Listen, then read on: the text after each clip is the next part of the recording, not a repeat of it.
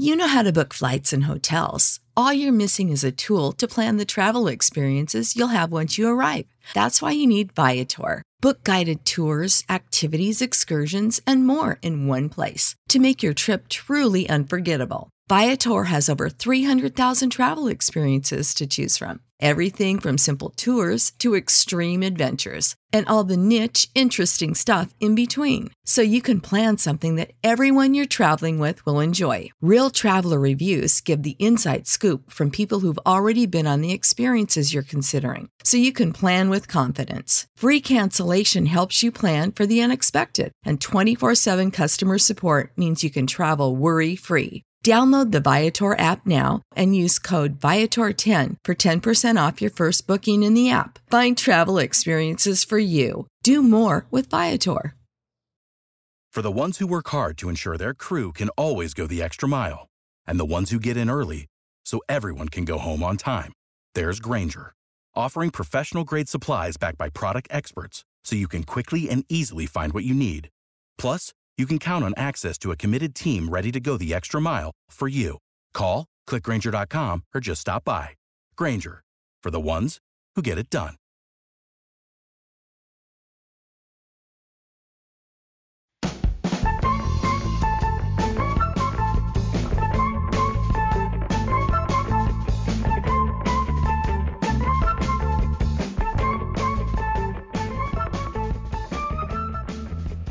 Hello and welcome to episode 25 of the Cow Corner podcast. Uh, we're here today to review uh, the amazing third test between Australia and India. Um, a lot to talk about in this one, and we got a full Cow Corner in which to do it. Uh, good morning to Glenn in Wyoming. How are you? I'm good, thank you. Zach, how are you? I'm good, thank you. How are you? Very well, thank you, Zach. Very, very well. After a, a, a long night of Test cricket, I've just woken up, and um, great to chat with you all about it. And Will, how are you feeling after that amazing drawn Test match? Yeah, I'm, I'm, I'm okay. I have a lot of mixed feelings, which we'll get into, and I'm currently mid uh, self isolating with a COVID scare, so it's going great over here. What what a great start to the year, eh? Um, we'll come on to this amazing test and the storylines that have come out of it. Uh, but a bit of news to start you off with. Um, we're quite caught up on the news here at California. You've had a lot of pods recently, so there's not too much news. But uh, Zach, some news on the PSL, um, the signings, and a lot of English talent going over there uh, for the tournament that starts on the 20th of Feb. Yeah, a lot of English talent. I think it's worth noting that I think the English Test players will miss the first half of the tournament, and then the English one-day players will miss the second half. So a lot of the England players who are there, I mean, a lot of the England players who are there might not make the squads anyway. If they do, they won't be there for the whole tournament. Has Dom Sibley been signed in the PSL? That's that's fantastic news. Oh, I would love to see that, but unfortunately not. But one interesting that has come out of it is that Chris Gayle and Tom Banton have been selected for the same team for the Quetta Gladiators. So that'll be interesting to see. And also, I think if English fans are looking for a team to support, it could be Islamabad United, who have got Alex Hales, Lewis Gregory, Phil Salt, Reece Topley, and Chris Jordan. So that's Wow. a brilliant English contingent. And you could shout United at the telly if they win, if you if you're a Manchester United fan as well. So you know that's win-win for Islamabad United. And they wear red. Oh, are they part of the United like brand thing? Is it like you know Manchester City's teams in the US or uh, who knows? I'll be interested to see if United went into cricket. That that would be a bit of fun. Uh, like I said, so that starts on the 20th of February. Uh, plenty of English talent going over there. Thank you for that, Zach. So um, let's get on to this third Test match then. Uh, plenty coming out of it. Uh, it was a drawn Test match. Uh, it finished in the in the early hours of this morning. Um, oh, interesting, the Cow Corner poll. Uh, a huge amount of voters turned out for that one. Uh, no one predicted a draw, interestingly.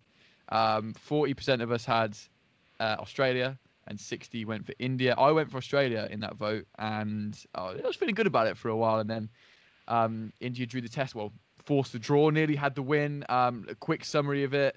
Um, Australia's first innings 338 was, was looking like it could be a lot more before a, a sort of mini collapse. Um, Steve Smith's 131 shepherding that innings on its way. India responded with 244.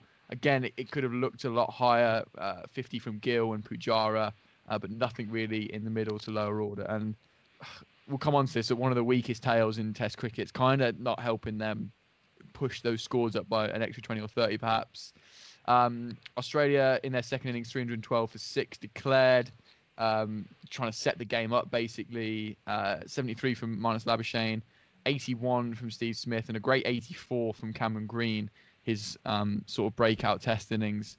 Uh, gave India a pretty huge target with a bunch of injuries. We weren't sure if Jadeja was going to be batting. How was Pant going to get on with his injury? A quite stunning second innings, which I think captivated the whole cricketing world yesterday, regardless of where you were, at what time it was, and how much of it you were trying to consume. Um, Sharma with 52 uh, and Gill with 31 started them nicely on day four, but they both fell at the end of day four, leaving Rahane and Pujara in. Rahane fell in the second over of the fifth day, and it was looking pretty weak from then. That's when Zach said, "You know what? No, I'm off to bed."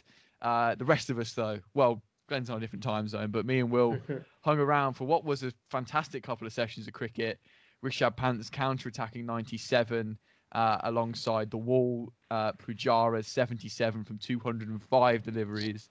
Um, kept Australia in it, and despite Pant losing his wicket uh, just before his ton and Pujara being bowled by Hazlewood, uh, Hanuma Vihari and Ravi Ravichandran Ashwin with 23 and 39 respectively. I think it was 30 odd overs they batted for on, on a day five pitch and we saw a fantastic draw and a great test match, really. But it, has been somewhat marred, Will, by um, the racist remarks that many of the players felt on the boundary on day three and four. Um, I don't want to chat about this a bit. We, we kind of can't talk about the cricket before we address this. Uh, and a lot of the sledging that's come from the Australian players as well, and some of the issues with the Australian commentary team. It, it was day three and four, and you know, uh, Siraj kind of stopped the game. I think it was around tea just to make the umpires aware of it. Um, what have you got to say about it? And you know, it's quite an inherent issue in Australian sport, but a lot of respect for how Siraj has dealt with it, especially in his first and second Test match, um, and the things he's had to sacrifice to be here as well. Yeah, for sure. I mean, it's difficult to know where where to start. That was a really good summary of it, and and I think the tragedy is, as you said, we saw some unbelievable cricket at times this week, and and as of five o'clock UK time, in the morning, you know, it felt like it, it was a brilliant game of cricket, and we were all positive emotions from the Indian side. Um, I went to bed just as uh, Ashwin and Vihari had got going together. Woke up um, the next morning to see, oh, they, they made it, India draw, brilliant result. And then within seconds of, of seeing the result, my mood just completely plummeted again because I, I did the obligatory morning scroll through Twitter and so all the, the shenanigans that have gone on and the, the pettiness and, and the frankly embarrassing actions from some members of the Australia team. Um, and it completely put the result in a different in a different light to the point where we've seen so much exciting cricket on this tour in, in all the matches. But as an India supporter and as, as, as someone with Indian heritage, I'm, I'm sort of fed up now. I kind of I'm I'm almost looking forward to the end of the tour. I want I want them out of there. I can't wait for England to tour India and, and get some slightly more positive cricket going because we've seen a litany of problems in Australia, none of which surprise anybody. Um, we saw, obviously, as you alluded to, the racist abuse that, that, um, that Siraj stood up to, and, and absolutely good on him for his reaction to it. There's, there's a brilliant article which maybe we can link to in the description uh, by Bharat Sundaresan about um, the importance of standing up to racism and the way that Siraj did it. So full respect to him for that. But I have to say that the, the response of the Australian players and cricket organisation to that was less than impressive. They did the obligatory statement put out saying, well, we don't agree with this, and we'll investigate it. Tim Paine stood in a huddle with the Indian players the next day, but that was about it. And then 24 hours later, we saw a different kind of abuse take place with sledging from the Australian captain to Ashwin using language that just doesn't need to be done and you know, saying to him amongst a brilliant stoic performance, he's like, "Oh, nobody likes you, dickhead," to Ashwin, which and, and, and other repeated things, which there's there's just no need for. And I think everyone in Australian cricket, yet again, has to take a look at themselves and the way that their behaviour encourages a culture where, amidst a global pandemic, you have to remember this is not a normal situation. This is an India team who have to come thousands of miles away from their families and friends and their own support these Australian players are not just their competitors; they're they're hosts in the country. They're the people who are supposed to be welcoming them there. Um, and not only do they not particularly properly stand up against the racist abuse from Australian fans, they then themselves go and deliver a load of abuse on the field of play. Um, and amidst a, a, an Indian batting performance last night, which was so worthy of respect and credit, and even if they hadn't got a result, respect is the key word. You have to admire the courage that the batsman showed. For that to be rewarded with such a complete lack of respect between sportsmen on the pitch um, is, is is pretty disgraceful, to be honest with you. And it's and it's worth going through again the, the litany of happened of, of things which happened. We had Paine's comments, we had Wade making fun of injuries and, and saying Ashwin was going to get a broken rib, despite half the Indian team being injured, which is in slightly poor taste you had, I'm sure others will talk about Smith's kind of whether you think it was malign or not, weird coughing up of, of, the pitch while the players were off. And let's not forget, just a couple of weeks ago, we had Shane Warne rightly getting in trouble for for calling uh, Pujara Steve and saying it's fine that uh, you know English-speaking commentators can't learn how to pronounce Indian players' names. So there was a lot there, and I'm I'm, I'm sure that wasn't as coherent as I as I would have liked it. But um, yeah, my emotions at the moment is is I sort of I'm almost struggling to be particularly interested in, in talking about the game because it's so overshadowed by by all of these actions. Really well put, mate. I think it's kind of it has marred the whole Test match, and it is hard to talk about the cricket. I think, especially when you pair, there was the horrible atmosphere around the ground from days three and four, from the sidelines and from the crowd, and a few people were ejected, and then for day five to have that be then translated on the pitch, and although none of the Australian players' remarks were, uh, you know, like fully racist, they were they were just mean and mean spirited, unnecessary. There's there's arguments whether it's Tim Paine's tried to put on an accent in front of Ashwin. I think we're all a bit, none of us quite agree what did or didn't happen there. Um, Cricket Australia's head of integrity and security. I can't believe there's someone at Cricket Australia with the role of head of integrity. It's a bit thick of it Veep-ish. They've just put some guy in. Um, we once again apologise to India, and once again being the key phrase in there. It, it's so disappointing, and, and I don't know where to start again. I don't know if you've got anything to say on this, Glenn, but we've got the, the, the commentary team which have struggled to kind of pronounce, not pronounce names, but I think the Steve issue in the first test was awful because Pujara said he doesn't want to be called that. Just learn how to say my name. Um, and then there was a few last night. I think Gilchrist accidentally mispronounced Pujara, and you can hear Warne sniggling uh, in the background. And I just I find it a very uncomfortable thing watching cricket in Australia because you've got the commentary team, you've got the fans, and then you've got the players. And before I come to you, Glenn, I just want to say uh, one quote from Justin Langer from January 2020. Um, Sandpaper Gate said our culture had to change, but one thing is for sure: it will only it will only take one piece of bad behaviour for people to say, "There you go, that's the Australian cricket team." their culture is still shit. And uh, this is it. This is that moment, right? And I think Tim Paine, especially, who was kind of given the role of restoring Australia's credibility in international cricket, is the one that kind of imploded yesterday. Yeah, I agree. We've all got a lot to say about this, but I don't think anyone's going to say it better than Will. We've also got a lot of really good writing about this. Um, another piece I've been reading today um, is in Wisden by um, Raina, and they're saying the title is Reaction to Siraj Abuse shows how far cricket is from being truly inclusive. I'm just going to read out a really short extract from that. It's a really important article.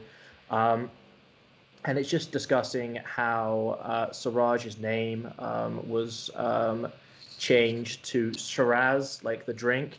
And there's just a really good, um, a really good quote where he's put, even if this was the extent of the accusation. Changing the name of a devout Muslim to the name of an alcoholic drink is at best naive and distasteful, and distasteful, and at worst outright malicious. It's not a stretch to see how mocking someone's name, a mark of their faith and ethnicity, portrays a feeling of unwelcome otherness towards the individual. And I think that really sums it up so nicely because, like, a lot of a lot of discourse has been like around the intent. Are they joking around? And I think the intent is malicious here. I, I, you know, it's it's to put him off his game. It's to make him feel like an outsider. Very very white crowd. Obviously, Australia isn't the most um, diverse in the crowds of um, of uh, countries. And yeah, I just think it, it just really does go back to the discourse we've had over the last couple of years. Like, are they? Is there a kind of bully attitude among the fans? Yes is that in the team as well? I mean, Paine, who should be leading from the front and being respectful and playing the game in good faith, was the worst offender. I would say across the day yesterday. Will you, you mentioned some great examples. We've had we've had balls being thrown on purpose or not at injured players. You know, the hostility went beyond the game because I think it was a very it was extremely extremely um, tight situation, right? You know, Australia are expected to come in and bowl India out. You can see why they'd get frustrated because India played out of their skins and played wonderfully. But that just is not excuse to bring to bring the kind of amount and just consistency of maliciousness that they did. It was very uncomfortable.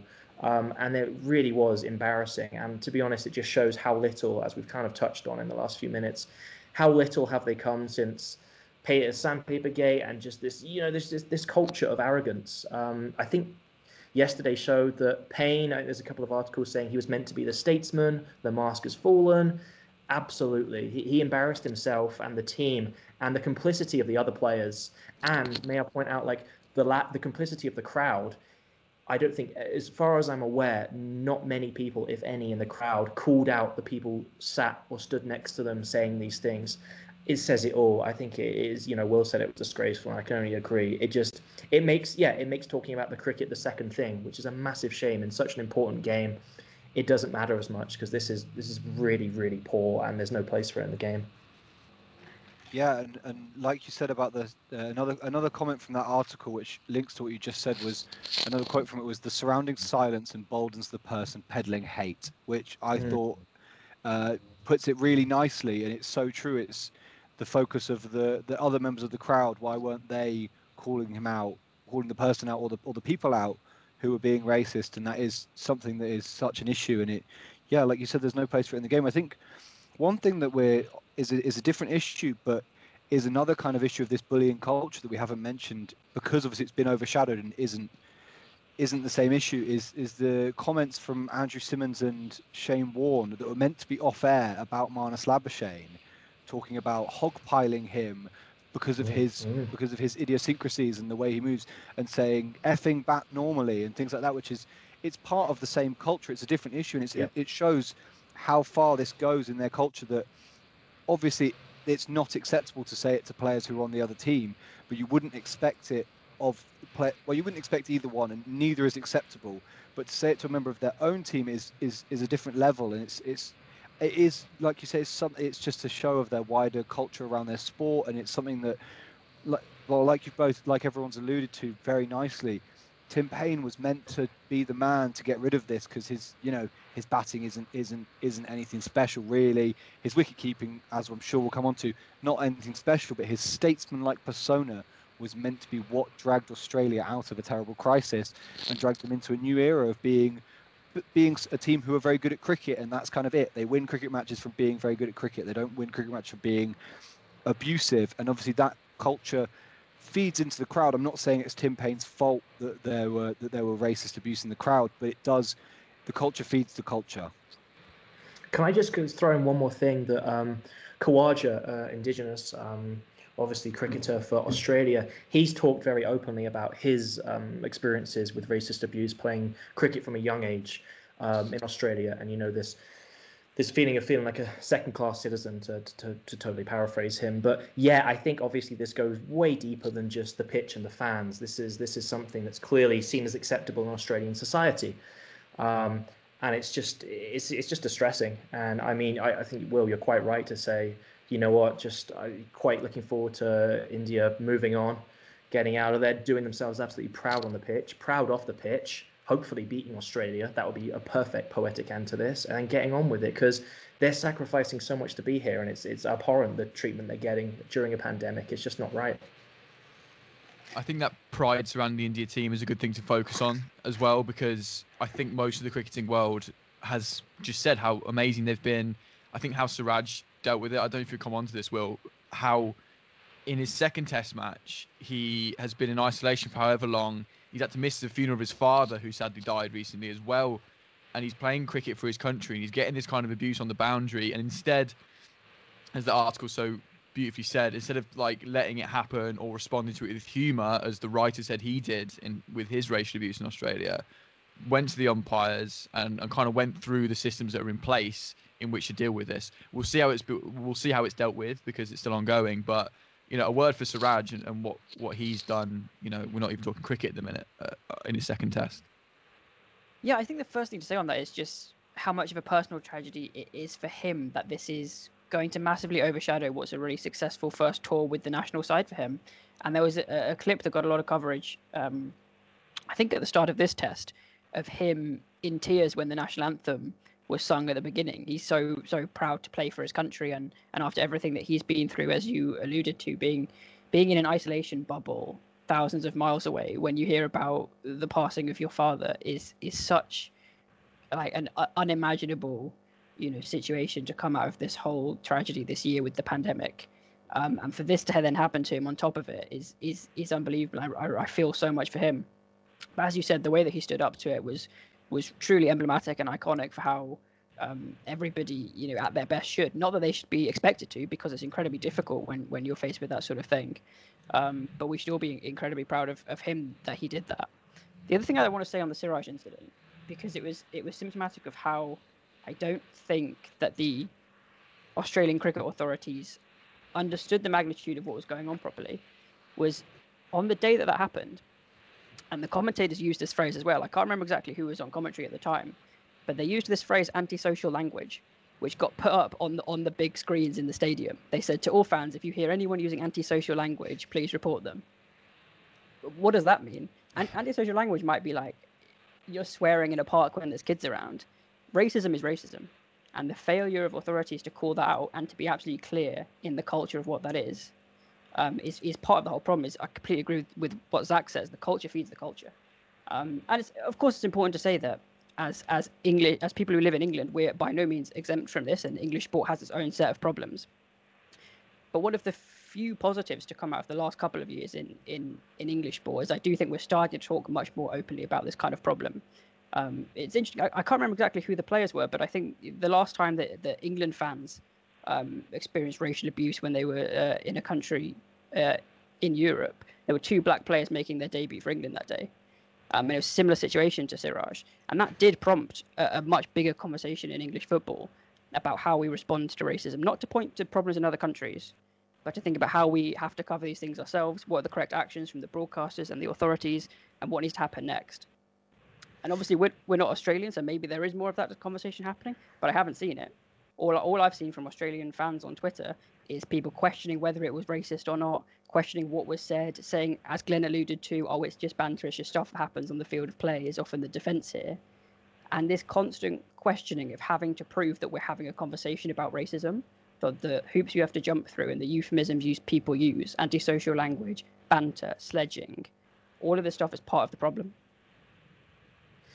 Yeah, I just want to say a great comparison. It was Bulgaria um, October 2019 is when the um, England football team suffered some horrendous abuse. There were fans, in quotation marks, making Nazi salutes in the crowd and stuff like that. And I think Will's very right to point to that as an incident that A should never have happened, but B did create a discussion where I think some positive things came out of it because that incident was especially horrendous just just the visceral nature of it. And i think that got people talking as well. But i think it's also important to point out it shouldn't come to that point. There shouldn't have to be indian players complaining about abuse for it to be talked about.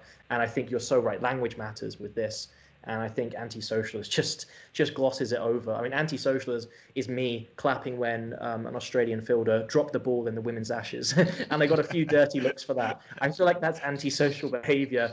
It's certainly not racism. So I think it's it's that says it all. I mean, that even in those words, they're trying to water down what is an exceptionally serious thing. And uh, uh yeah, it's going to be interesting to see how Australia, as a country, as a cricketing board, as you know, broadcasters and players all respond to this because I think there's issues in all those I just mentioned. The, the commentary teams had its fair share of issues over the past, you know, two or three weeks with with some of their own players. They're just abusing them with um, issues on pronouncing names. It's not that complex, guys. Um, the players showed their true colours, I think, on, on day five. And then we've had the issue with the crowd that we've just spoken about. So, you know, I don't know who this head of integrity is, but I think he's going to have a pretty busy email inbox for the next couple of weeks. And we'll obviously keep an eye on how Australia start to deal with this, and we'll hope for for way less issues in, in the test at the Gabba. I don't think there'll be fans at that test with the coronavirus situation going on there. But you know, I think the players have got a lot to answer for. Tim Paine's already held his hands up saying it wasn't good enough, but I, I think his time is limited in that position now. Not only because he's rubbish at batting and dropped three catches, but because he can't captain this team or um, create the environment they're after. It's clearly something very wrong in there. So we'll see how that's addressed. But come on, let's move on to the cricket now. Um, we have to because I don't say one of the all-time great tests, but in the past ten years, twenty years in Australia, uh, it's one of the greatest tests I, I think, and so much has come out of it. I think we have to start with India because they are the the headline makers from that day five stand, losing only three wickets on a day five pitch in Australia against uh, uh, one of the best bowling attacks in the world at the minute, if not of all time in Australia. Um, and some unbelievable performances. Where do we start, Will? Um, it has to be Rishabh Pant, doesn't it? Pant ball at its absolute finest. And I, I actually stayed up and watched most of this. I was only catching the first few hours of the first few days. But this is what Rishabh Pant's all about, isn't it? And it was such a shame we didn't get to that 100. It was. We've been calling for Pant ball on Cow Corner every time it's available to us. So it, it was it was unbelievable to see it get going. Um, and it was it was one of the few things that could keep us all awake until 4 a.m. UK time. Um, and yeah, as you say, such a shame that he he, he was one shot away from his hundred, and, and but of course he, he went for it. And the phrase everyone is using is if you live by the sword, you die by the sword, and that sums him up really. So three short of a century, but we'll call it basically a century. It's it's a Pant equivalent. Um, and, and and he had a, a wonderful partnership with uh, with Pujara with completely opposite style those two batting together was like a buddy cop movie turned into a cricket duo. It was it was brilliant to watch. Um, and there was a time that it threatened to become like Edgbaston all over again. We had Pant in the Stokes role, and and there, there was a win on the cards probably until Vihari did his hamstring, uh, which was a shame, um, and meant they couldn't run at all. Um, ben Jones, who works for CricViz, who often does some good tweets, did a very good tweet. He said, Rishabh Pant watched Headingley 2019 and thought, yeah, sure, but what if Stokes had batted like that from the beginning? From the beginning. Spot on, isn't it? And it was, I wasn't. I feel like the English comms, if this was an England player that, that got out of the way, Panting would have got right down his throat. Mate, I don't know, maybe yes or no, but I think rightly so. Everyone's gone, you know what, fine. That was an unbelievable knock. And he knocked Nathan Lyon out of the attack, and you very rarely see that. And yeah, Glenn, a sort of comment on on him and then how well he and Pujara worked together. Um, you know, I think he's the, the wall number two now, isn't he, Pujara? He he plays such a. Uh, it's beautiful in its own way, let, let's say. But a word on Pujara and Pant. Yeah, I just want to say as a batting unit, it's the most impressed I've been with India for, for quite a while. I think throughout this test, everyone contributed. Um, I think the openers, Rohit and Gill, were a wonderful combination. Uh, they got a 50 each. Um, they both had an opening stand, which hasn't happened for a couple of games in a row now. So they set the foundation. Um, again, with this, and they're both quite attacking players. Um, and Gill looks so classy. I mean, for, for his age, he's been thrown into this cauldron, as we've discussed, of a of a game, of an environment, and he just looked assured. But to answer your question, I mean, Pant was brilliant. I had the pleasure of watching most of uh, his innings, if not all of it, and it, I'm just sad that Lyon was the one to get him because they were like, "Oh, Lyon won that battle." I was like, "No, he didn't. Pant won it. Pant completely demolished him.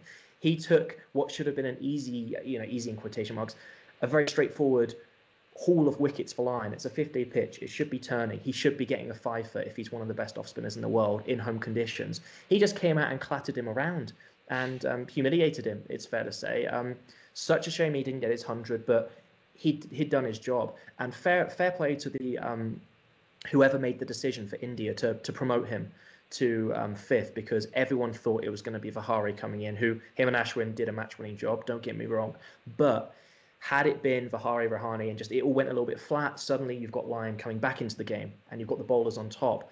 That's not going to happen when um, oh it's Pujara, Pujara and, and Pant really was um, that that um, combination. But when you've got such a brilliant counter-attacking um, batsman, it was just and it, usually those innings that you don't get past 30. We've talked about him making useful 30s and 40s for India, but the fact he took it a step further and in all but name got 100 basically, it was wonderful. And yeah. Um, Pujara was was excellent. You know, it was a 205 ball, 77.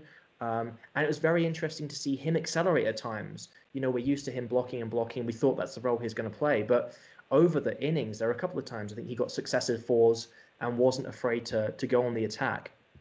So Rahane did actually struggle this test for, for runs, which which was a shame. But everybody else pretty much stepped up, and it was it felt like a real unit. Whereas the Australia team will get onto that, it feels like individuals and players, and yeah, there's some exciting young players coming in, um, the opener and Green especially. But it really felt like a unified team, and that's before we even talk about the injuries, which which were just unbelievable throughout the test, and, and the fact that you know Vihari's batting without a runner. They've ch- changed the rules, so he wasn't a, a runner wasn't available to get. It was just outstanding, and I think yeah, Pujara and Pan did a brilliant job. The openers set the groundwork, and then Vihari and Ashwin just batted hours to, to keep India in the game, and it was it was incredible stuff. On on those injuries, because Pant was batting with he had a knock on the elbow in the in the first innings, didn't yep. didn't keep. A bit of controversy there about can you have a man a better keeper keep for an innings and then the better batsman come in, but I, I can't be bothered with this podcast to be perfectly honest with you. There's too much else yep. to speak about, but yep. He hit um he hit a pull shot fairly early in his innings. Um, he didn't quite complete the shot. It spooned up towards square leg and luckily fell short. And I thought, oh, he, he looks in a bit of trouble here, uh, injury wise. And then he played out of that. And the way he played Lyon, he was hitting him against the spin over um, cow corner. Um, thank you, Rishabh. Um, he was hitting inside out over cover, and Lyon had no responses. And yeah, I hate the idea, Glenn. You're right that Lyon won that battle. What a load of nonsense. Um, and then Zach, do you want to chat about um, Hanuma Vihari? I mean, he looks. I don't know. I don't know where I'm at, I'm at with Vihari because I think he bats at three for his state side. People are saying he might want to come and open. He was down the order on what was a masterstroke to being panting at five, but I think his technique and his skills was just right for this sort of innings, wasn't it? Yeah, I think he he's certainly. I'd say he's probably the most under pressure of of this unit, but he batted very well. He, you know, he held on, which is what they needed to do. He was, you know, he was he was brilliant in, and he uh, especially injured. Like they could have, you know, because they ended up less than hundred runs away, and if if he didn't get injured, it, I mean, all four results, including a, an actual tie, would have been on the cards with this game. But yeah, I mean, I feel like he's he may have saved himself, and he won't. I don't know if he'll get dropped. I'm sure we'll come on to it but he's I think he might have saved himself with this brilliant, you know, resolve to just bat and bat and bat, which is what he needed to do it in the situation, especially with heart with like one leg. So I mean, I wish I could bat that well on one leg.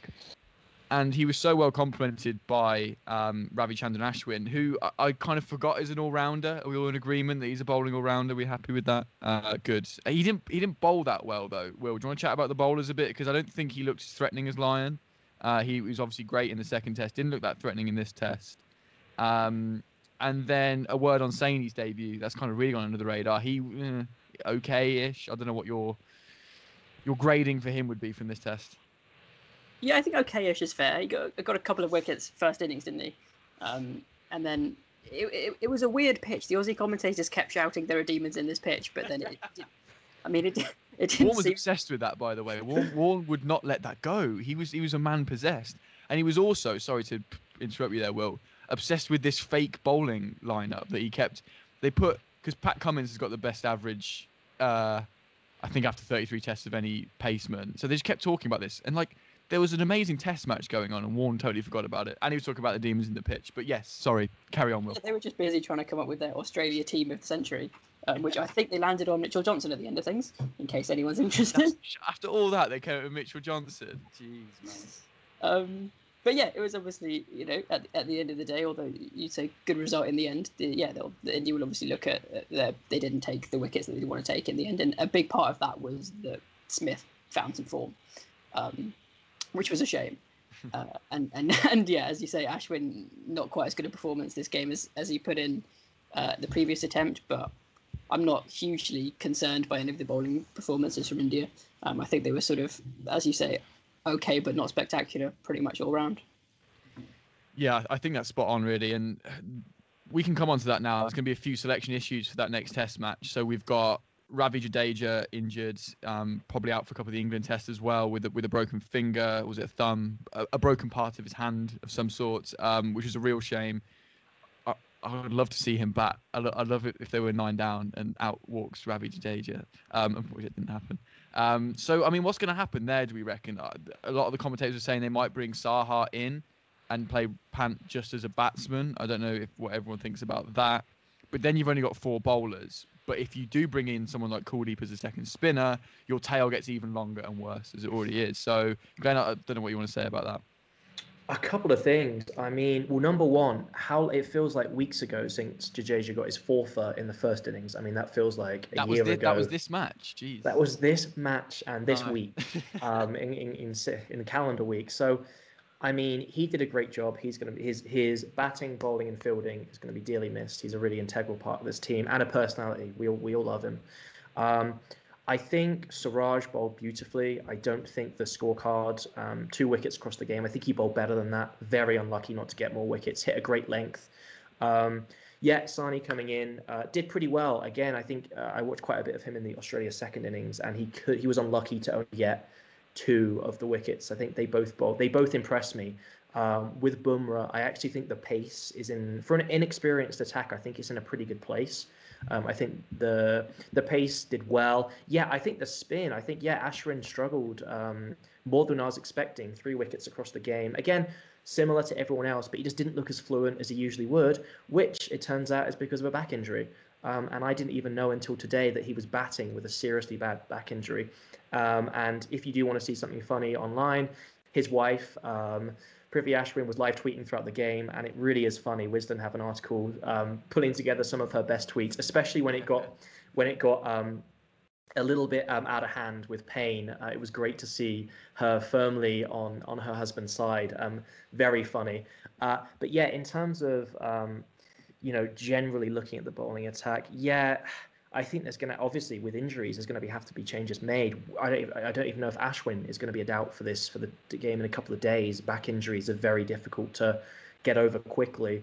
Um, so I think there's going to be a lot of enforced changes. Um, I do think, unfortunately, Pant uh, batted brilliantly, but I do think his keeping was not test standard. If we're going to be brutally honest, especially the first innings. Um, I think Paine saw that he struggled and decided to do worse, which we loved. he, he was desperate to be the worst test keeper of this uh, of this match. So yeah, I do think um, Saha's going to come in. I think he kept brilliantly. He got a really nice wicket down the leg side in the second Mm. innings. I'm trying to think who it was um, who it was from, but it I think was it was off. It was it was Labuschagne. Uh, I think Bumrah bowled it, but it was it was an important time to get him as well because Labuschagne and Smith never give up chances, do they? Absolutely, and um, yeah, and it's quite interesting that the scorecard reads caught sub" four times. So, as you said, we won't get into it, but there is a bit of that injury debate in there.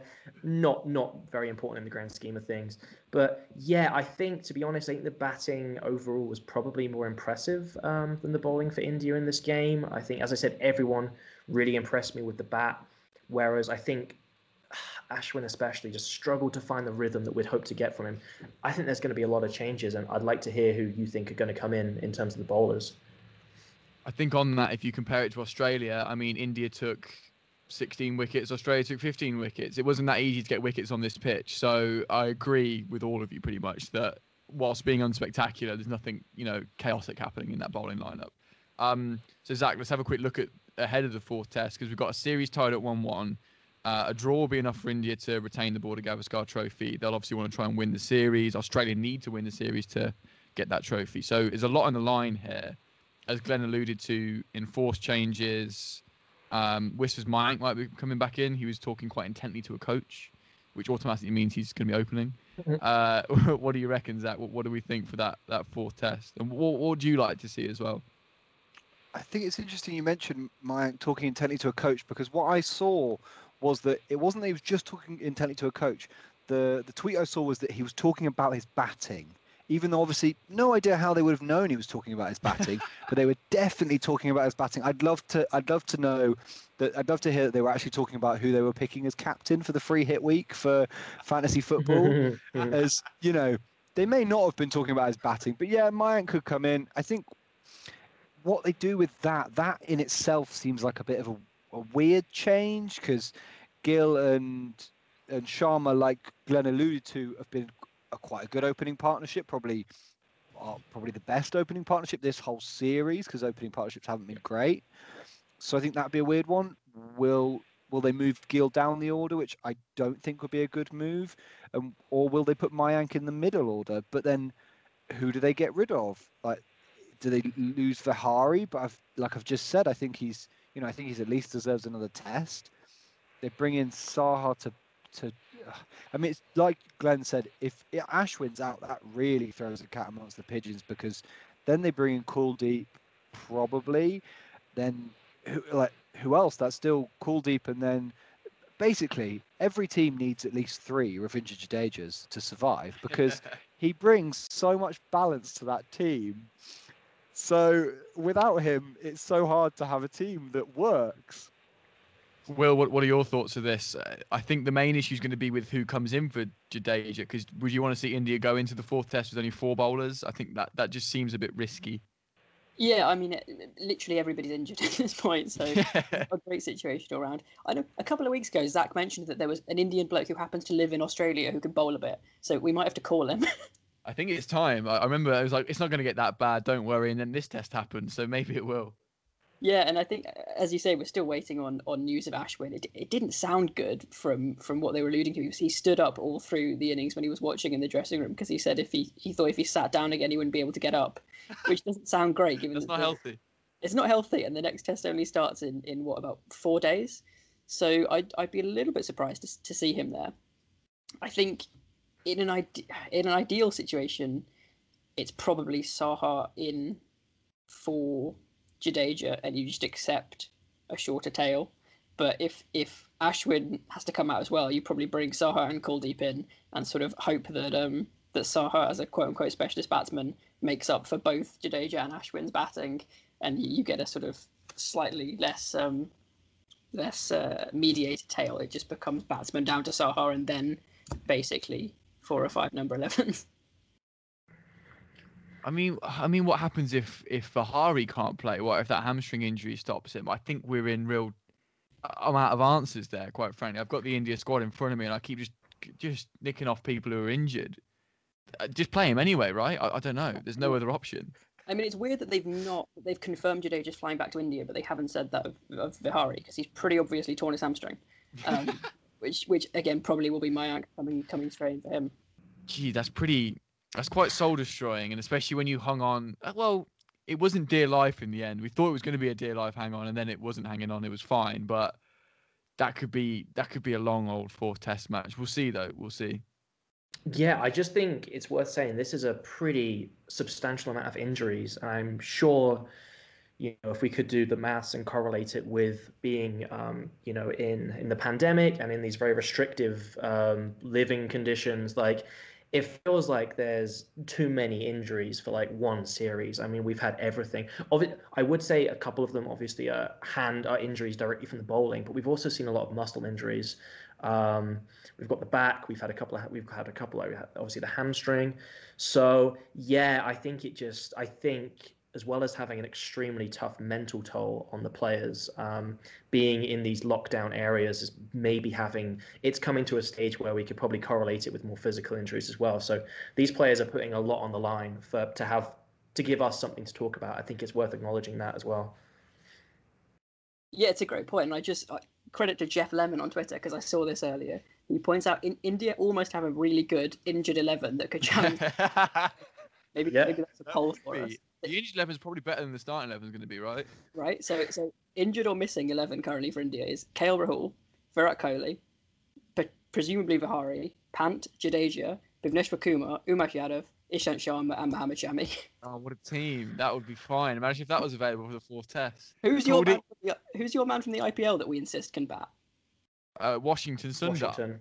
Yeah. Oh, see, he would be perfect right now. He would be perfect right now, and he's a spinner and a great spinner at that. Can they fly him over in time?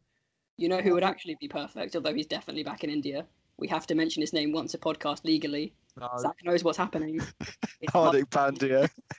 sake. I, you know what? I'd, manage, I'd managed to forget about him. I'd managed to forget about him, and then we didn't even mention him in the last one, and here we are again. never forget about Hardik Pandya. I mean, I have I have alluded to it before that Washington Sundar is the kind of heir to the Ravindra Jadeja throne. So fly him over. Maybe, surely, just come on, let him let him not have to quarantine. It's it's. Washington. Let one guy in, please. Actually, the next test starts in well, three days, three hours, and thirty-five minutes from. Um, I've got a countdown. Not this isn't a personal countdown clock. It's on the ICC website uh, from the day of recording. So let's just yeah, let's just fast track a bit of quarantine for Washington. Gee, imagine that middle order of Washington and Hardik as like bowling options, great batsmen, Washington especially. We can only dream, can't we? And it's going to be tricky for India. But let's let's have a quick review of the, their opponents who I w- I don't want to say threw away this test match, but were dominating the entire thing until um, Ashwin Vihari uh, settled down on day five. So let's start with Steve Smith. Um, a, a return to form. Was he ever out of form? Glenn, you you called him off. You said the career was probably done. Um, Yep. a, a decent, a very decent uh, week for him. He just gives these. Someone described it as chanceless, a chanceless innings where the only time he ever offers up anything is when he eventually gets out and he's got you know more than 50 on the board. Yeah, I mean, it, it says a lot when he was run out by some exceptional fielding by DJJ in that first innings because he was running out of partners. He got 131, and then Wade 13, Green none, and Paine one, and then Cummins none. He literally was running out of people to bat with. So, yeah, he he looked really good. He looked um, 16 fours in that in that 131 he got. He looked very much in touch. And then yeah, he got an 81, which everybody watching assumed was going to be a straightforward 100 from there and Ashwin got him LBW, and he just looked so frustrated because it was a mistake, and for him that mistake did actually lead to him losing his wicket. Um, yeah, he looked good. I'd also like to point us to to the young to the young guys coming into this Australia team.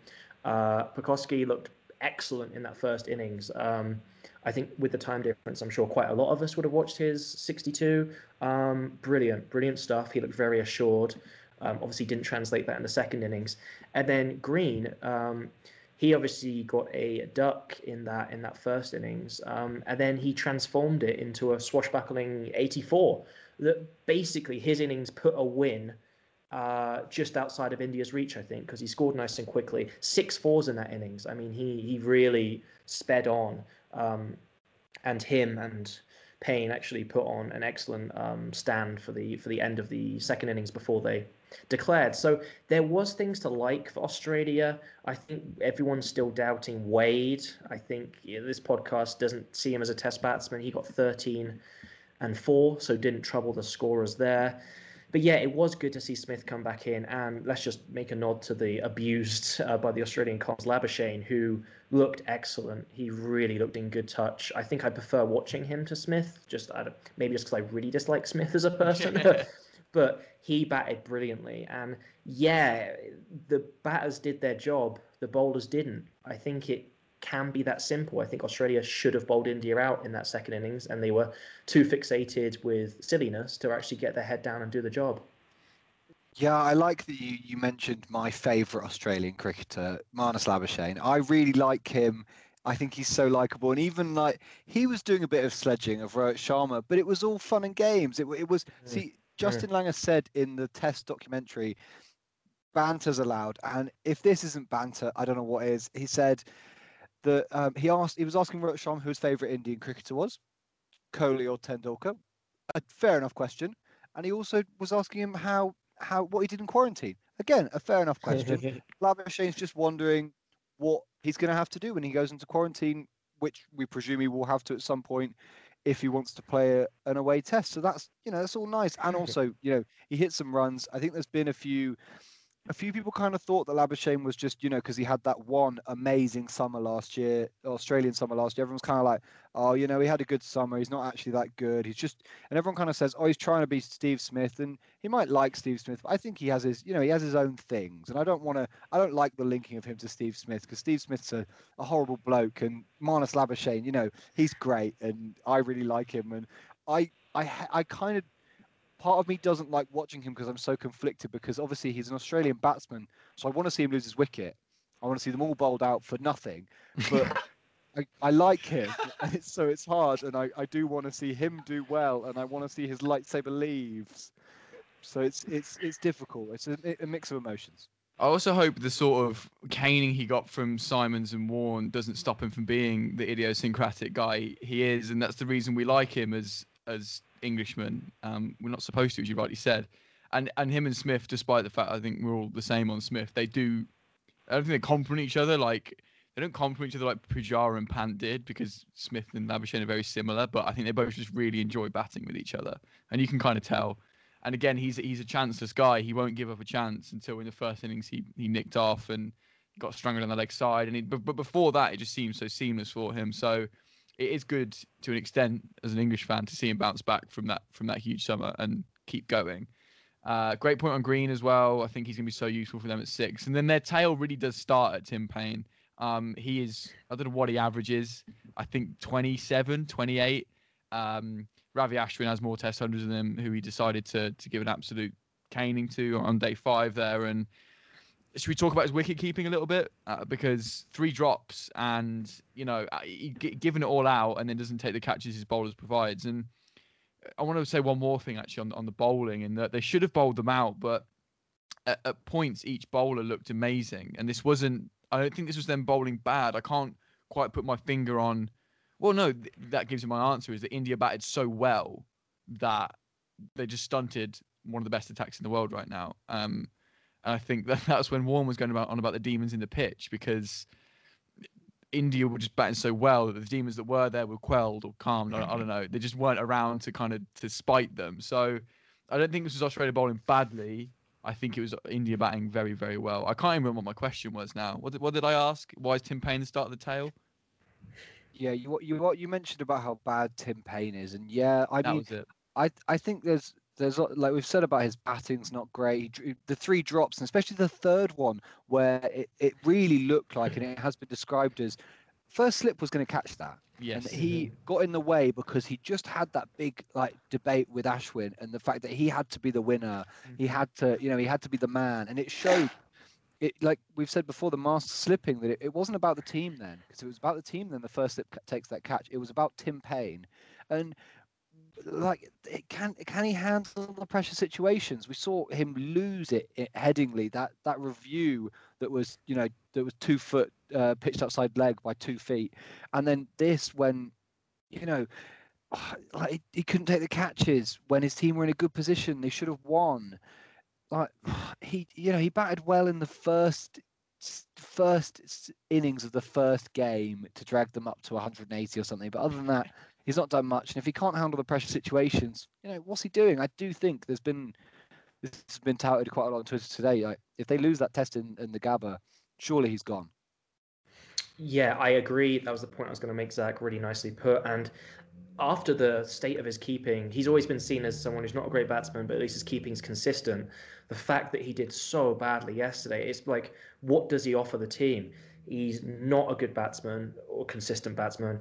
His keeping is usually good. I mean, he threw the game away quite literally for them yesterday. And if his captaincy is in doubt, as it should be, I love the the the Headingley. That LB was. I think I was. I think I was listening on TMS, and I was just the, the image of it just made me laugh. Like such a horrendous review. Yeah, and then his you know really poor behavior on the field. He didn't look like a leader. He looked like a bit of a you know a bit of a dollar store. Um, oh, an American reference. Bit of a pound poundland bully. I mean, it was just really. Uh, That's what I was trying to say. No Americanisms really... on cow corner, please, Glenn. Nah, get it off. Get it off. Um, yeah, I think he's run out of road. I don't think he offers anything to the Australian team anymore. And what he did have was a bit of respect as this unifier. He he burnt that yesterday. Why is he still sticking around? Get him out. Absolutely spot on. Both of you now on the head. No, no wicket keeping, no captaincy, no batting, no respect, no statesmanlike ship, and no banter either. So what he's got nothing, has he? He can't even have a nice joke with people. So yeah, I'll be surprised if his time isn't up, even if uh, regardless of the result. But who who's there in waiting in Australia? Do they can they do that? Can they go back to Smith after everything that happened? Uh, what happens for Australia here? Do we, does anyone have any any guesses or any shouts? Make Marnus Labuschagne captain, Alex Carey into wicket keep. God, your obsession is is wild with Labuschagne. It's my your Washington Sundar, if you will. but maybe if if Wade Wade can keep, obviously, if he can get his batting together, he gave his wicket away twice though, but he seems well in that team and has the same kind of attitude as Paine, so I'm sure that'll help all their issues at the minute. Um, bowling wise, I just want to give a shout out to the Seamers. I'm sure they're, they're craving a shout out from me, but just their economy, and we don't. I'm obsessed with economy, but there were times when Cummins and Hazlewood in particular were nearly going for as many runs as overs as overs they bowled. For a paceman, that is rare. Four for 29 from Cummins in the first off 21.4 overs. And again, well done for the Indian batsmen for you know stunting them slightly, especially in the second innings. But Australia wouldn't let them get away. And we speak about Pujara's scoring rate and other batsmen's scoring rate, but I don't think there was much chance at points to do that. They did bowl so well. Um, any changes for Australia, do we reckon, going into that fourth test? I mean, for me, I think they look. I'd keep that same eleven. There's not not many other options screaming out. Pucovski and Green look good, good couple good finds. But anyone else got any ideas for maybe some change for Australia, or do you see that just the same same for the fourth? I can't. I, I don't think I've heard of anything being touted. I mean, the only thing you can think of is just from if they got rid of Paine, which obviously they're not going to for the next test. Is Travis Head, who again everyone keeps saying is you know, he's just a bit unlucky, isn't he, Travis Head? So if they're going to do anything, head for Wade, but I can't see them doing it. There's nothing. There's nothing that's kind of said that Wade's done particularly badly. I mean, he hasn't done great, but I don't, I haven't seen anywhere in the media about how badly he's done. So I don't think. I think they're just going to stick with the same eleven. They're happy with it. The bowlers, you know, they didn't take the wickets, but they're not going. They're not going to bring in any other bowlers because this is, you know, it's it's arguably the best attack in the world. So yeah, I agree. And I just want to say, is there an argument to, oh, I'll go to Will on this, is there an argument to make one of the bowlers captain, Stark Hazlewood or Cummins, nailed on? Just one of them. I think, correct me if I'm wrong, but I think they kind of stayed away from the drama in the middle yesterday. They seem all right people. Will, do you reckon one of them could step in for Paine? It's anyone but Paine, and you can't go to Smith at this point, so maybe. Not Wade, not Matty Wade, for goodness sake. I think I, Cummins... I feel like it might be Wade. Cummins Cummins is vice captain and is supposedly a captain in waiting. Really? But there is but there is I mean there, there seems like there's just something against in the world of cricket this unwritten rule that a bowler can't be captain. That was that's exactly what I was going to say. When was the last bowler a captain? I can't name one. An all rounder, I can like all yeah, rounders, yeah, yeah. But... you let all rounders away. I'm talking, yeah, an out and out bowler. It's just it's rare, isn't it? I, I didn't realize he was vice captain either. They can't, and they can't give it Smith again. They can't do that. Or Warner's out. If you're looking at seniority, it is one of those two, isn't it? But it can't be. I mean, who else is them? The goat, Nathan Lyon. I hate how they call him goat, by the way. It's just rubbish banter again, isn't it? Horrible. And I know, again, for listeners, we're all English. This is bound to be the case, and we do apologise. But that is that is objectively annoying, right? I mean, he's not. He's not. He's not even. You know, he's not there. He's not even uh, Australia's top wicket taker in Test cricket. So how can he be the I greatest he's the of goat of off off spinners in Australia. It's a niche one. It's a niche goat. I'm I'm I'm the goat of sleeping in my bed, uh, and that is a niche thing. But I am the goat at it. It's my thing. He's the goat yeah. of lions. he's yeah, the best I... lions play Test cricket. Yeah, the only oh. other um, selection thing, I, I, I don't know if he um, if there's any news on that. But Pucovski went off injured with his shoulder fielding, um, so I don't know if he'll if he's if he's back fit for the next test. That would leave probably. Oh gosh, you can't bring Burns back. And Warner didn't look fit, did he? Warner got out in the first innings. He was trying to just get on with it and not run between the wicket. He was limping in the field, so that's a that's an interesting one to look out for for sure. That's, that's a good point. Um, Pucovski especially, who did look good, and then Warner, who looks still injured. But I think I'd rather an injured Warner over a fit, fully fit Joe Burns. I'm sorry, it that is just that is the case, isn't it? Um, but I think that'll about wrap it up for this uh, episode. Uh, great chat with you guys. I really enjoyed that. I think we managed to, you know, assess the bigger issues going on very well there. I enjoyed that chat a lot, and then still be able to focus on the cricket. Uh, it's a well set up series. We, we do have to keep looking at the cricket, despite all that's going on around it. We're one-one. The fourth test, as I said, now starts in what three days and three hours, roughly. Uh, midnight UK. That'll be starting again on BT Sport for those of you who have it. Um, so we'll be back to review that, of course, and we'll see uh, what kind of result we get, and hopefully we can just talk about the cricket that week, and we haven't got any other issues to talk about. Um, so, Glenn, thank you so much. Thank you. It's a brilliant discussion. It's great to be all in the same virtual room and talking it out. It's been a really important part, I feel. Zach, thank you so much. Thank you. And Will, again, thank you so much. Enjoyed that chat. Thank you very much. And we will see you all for that review, and there's plenty of other stuff coming up. So, thank you so much for listening.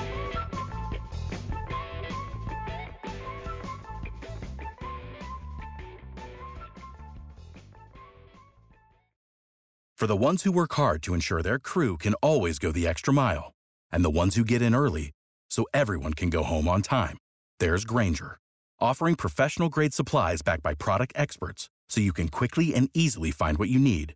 Plus, you can count on access to a committed team ready to go the extra mile for you. Call, clickgrainger.com, or just stop by. Grainger, for the ones who get it done.